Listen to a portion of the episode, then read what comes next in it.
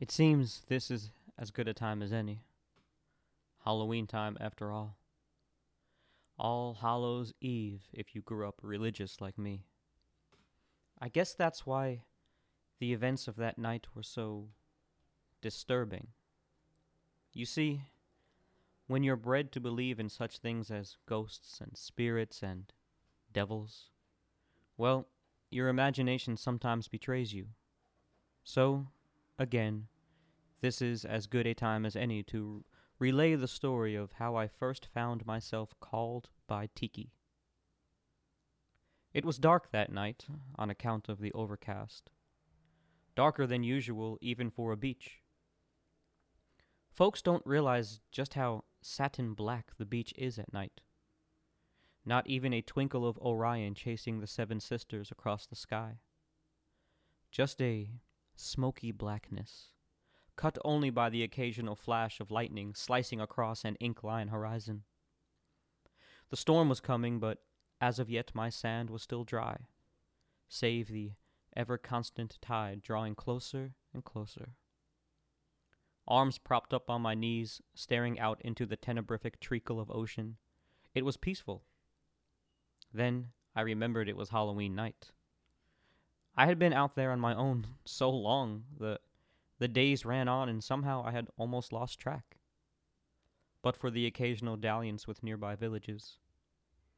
It was late now, so even the lights of my bungalow barely gave any respite from the night through the thick jungle brush above the shore. Only the occasional flicker of my porch lantern lit the clearing I knew would lead me to, well, home, I guess. For now, anyway. The ephemeral lightning grew nearer and brighter as I counted the seconds till hearing thunder, the way my father had taught me when we watched the storms from the safety of our garage. I was a boy then, but storms never did scare me. I came to this island to find myself. In that, in that regard, perhaps being scared might be a boon to my development. Finding oneself is a redundancy. When you don't know what you're looking for, anything you find is something. Prayers are usually started with the words of biblical prophets, so I started my prayer that night with the lyrics of my prophet Mother, Mother Ocean, I have heard your call. Now, it's my turn. I'm calling to you for for some direction my exclamation almost more order than request. But alas, the tide just continued to lap the shore, unburdened by my demands. The seconds between lightning and thunder shortened as the storm crept towards the beach. A small aperture in the clouds let a full moon shine through briefly. I leaned back on my hands to take a better look upwards. Reflecting the glow of the porch lantern, the moon blanketed the sky with a pallid orange light. I was musing to myself how it resembled the color of a pumpkin when I felt it. At first, the brush atop my hand felt like a sand crab coming out to scavenge. It took my mind a few moments to realize it was too late at night for crabs to be out, and when I did, I froze. That instant when subconscious fear sets in and the body seems to paralyze. There were no other physical sensations but that feeling. That feeling of an aura, a presence behind me. My body, unbidden by my mind, on its own, spun around. Call it apathy or expectation, but I didn't even flinch when I saw him. A small, gaunt man, skin the color of aged patina on saddle leather. Under his threadbare shroud, he wore only a loincloth, save the strings of indiscernible bone like objects hanging in concentric circles from his neck. He never spoke, but in my thoughts I called him the witch doctor. I was trying to make sense of the moment when he motioned for me to stand up. We stared at each other in bemusement for a few seconds until a strike of lightning lit his face to reveal a large, grotesque grin. His teeth clenched together, lips wide and pulled back towards his ear. So uncannily prodigious was his mouth and eyes, I jumped at the sight. Just then, with the speed of a striking spider, he clutched my wrist and began towards the sea. The witch doctor was dragging me into the ocean with enormous strength. I couldn't yank away. I couldn't. I couldn't.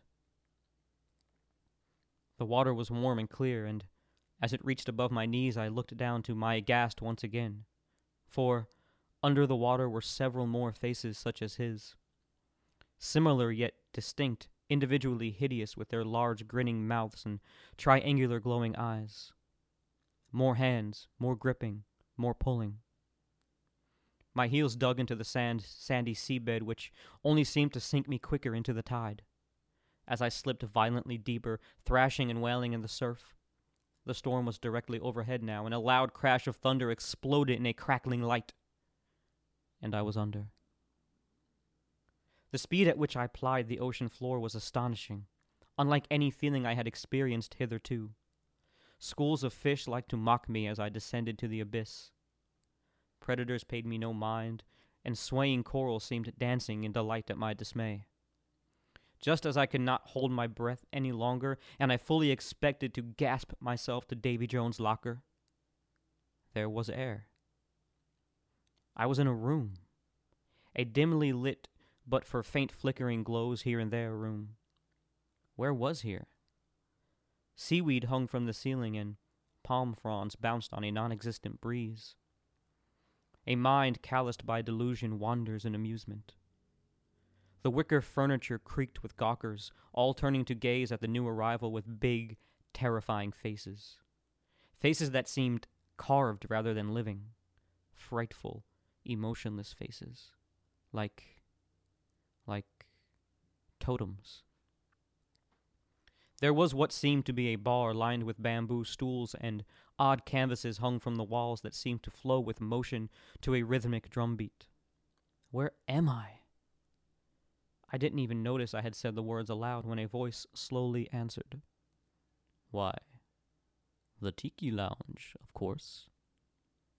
What the f? I began. Uh, uh, ah. Language. Language. The voice said. A tall shadow appeared from behind the bar. We wouldn't want to disturb anyone. As the shadowed figure drew near, I began to make out his green skinned face, zombie like under thick black hair, done in, in a pompadour? I had to chuckle at his likeness to an undead Elvis. He smiled as if to concur in my delight. He wore a loose fitting Hawaiian shirt, and from his khaki shorts stretched slinky, bony legs. Our time here is short, he spoke. So we must continue post haste. Continue with what? I petitioned. You asked for meaning? Well, I am to grant you your request. I oddly felt no hesitation as he placed one hand on my forehead and the other on my body above my liver.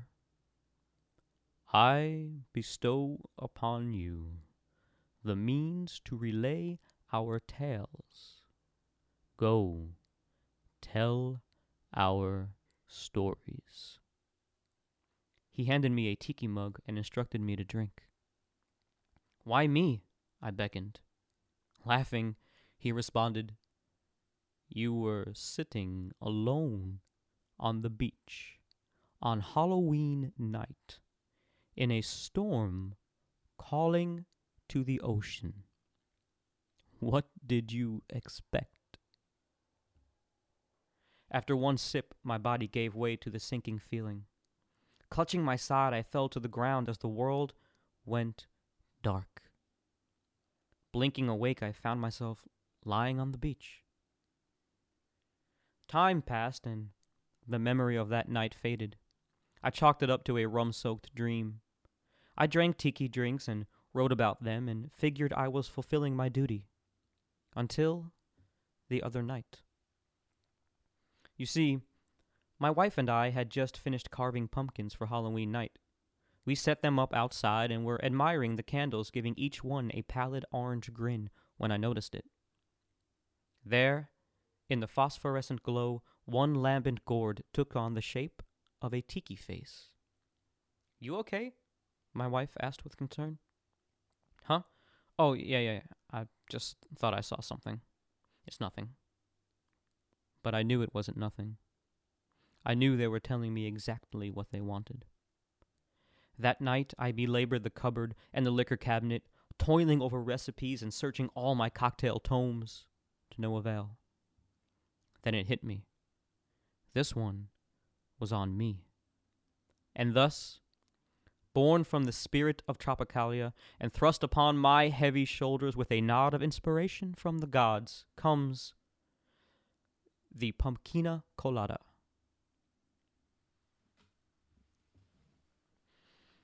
Ladies and gentlemen, welcome to Pod Tiki Halloween.